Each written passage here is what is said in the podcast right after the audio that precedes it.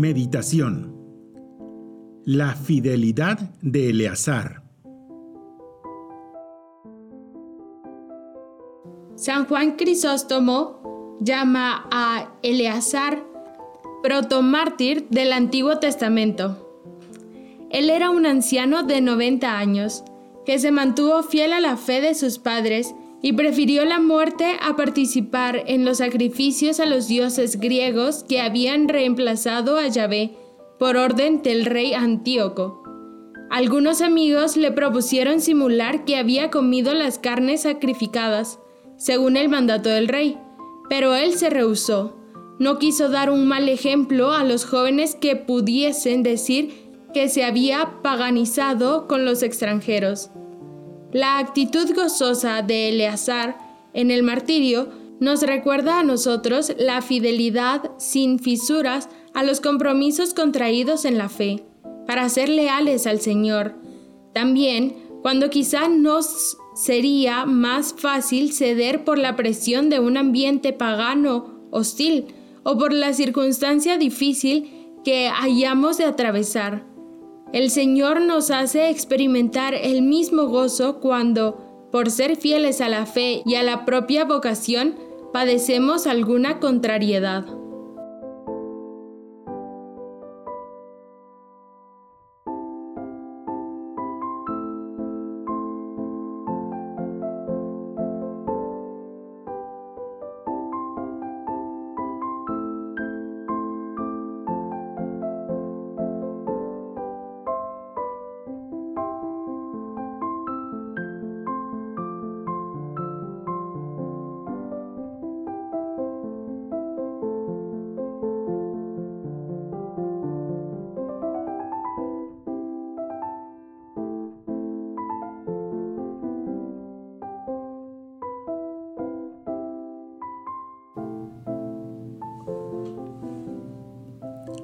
Sé fiel hasta la muerte.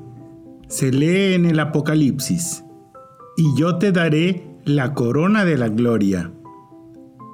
Esto nos pide el Señor a los cristianos de todas las épocas.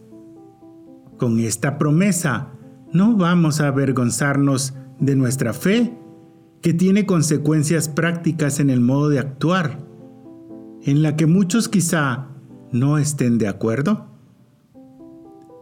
Es fácil, recordaba el Papa San Juan Pablo II, ser coherente por un día o algunos días. Difícil e importante es ser coherente toda la vida. Es fácil ser coherente a la hora de la exaltación.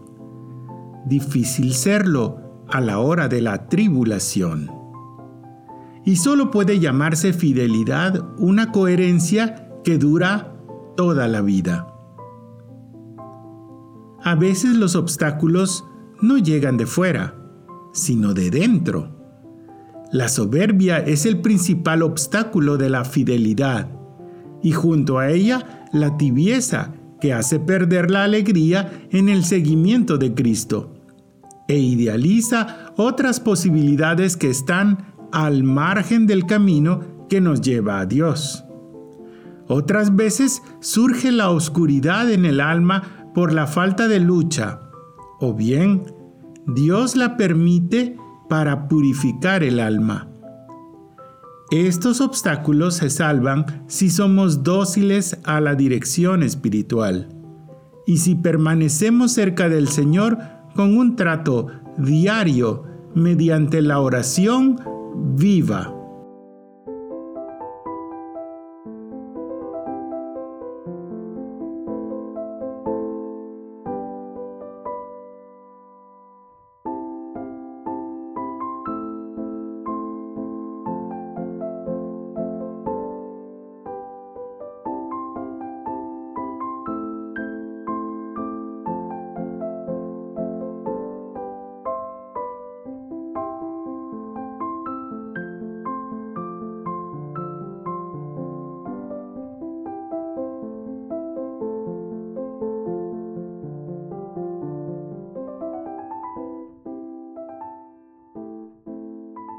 Muchos, quizá sin saberlo expresamente, se apoyan en nuestra fidelidad. En lo humano es la lealtad, virtud esencial para la convivencia porque inspira confianza y seguridad. Muchas veces se echa de menos la honradez para cumplir la palabra dada y los compromisos libremente adquiridos en el matrimonio, en la empresa, en los negocios. En estos momentos urge que los cristianos, luz del mundo y sal de la tierra, procuremos ser ejemplo de fidelidad y de lealtad a los compromisos contraídos. Algún día escucharemos dichosos: siervo bueno y fiel, has sido fiel en lo poco, te constituiré sobre lo mucho, entra en el gozo de tu Señor.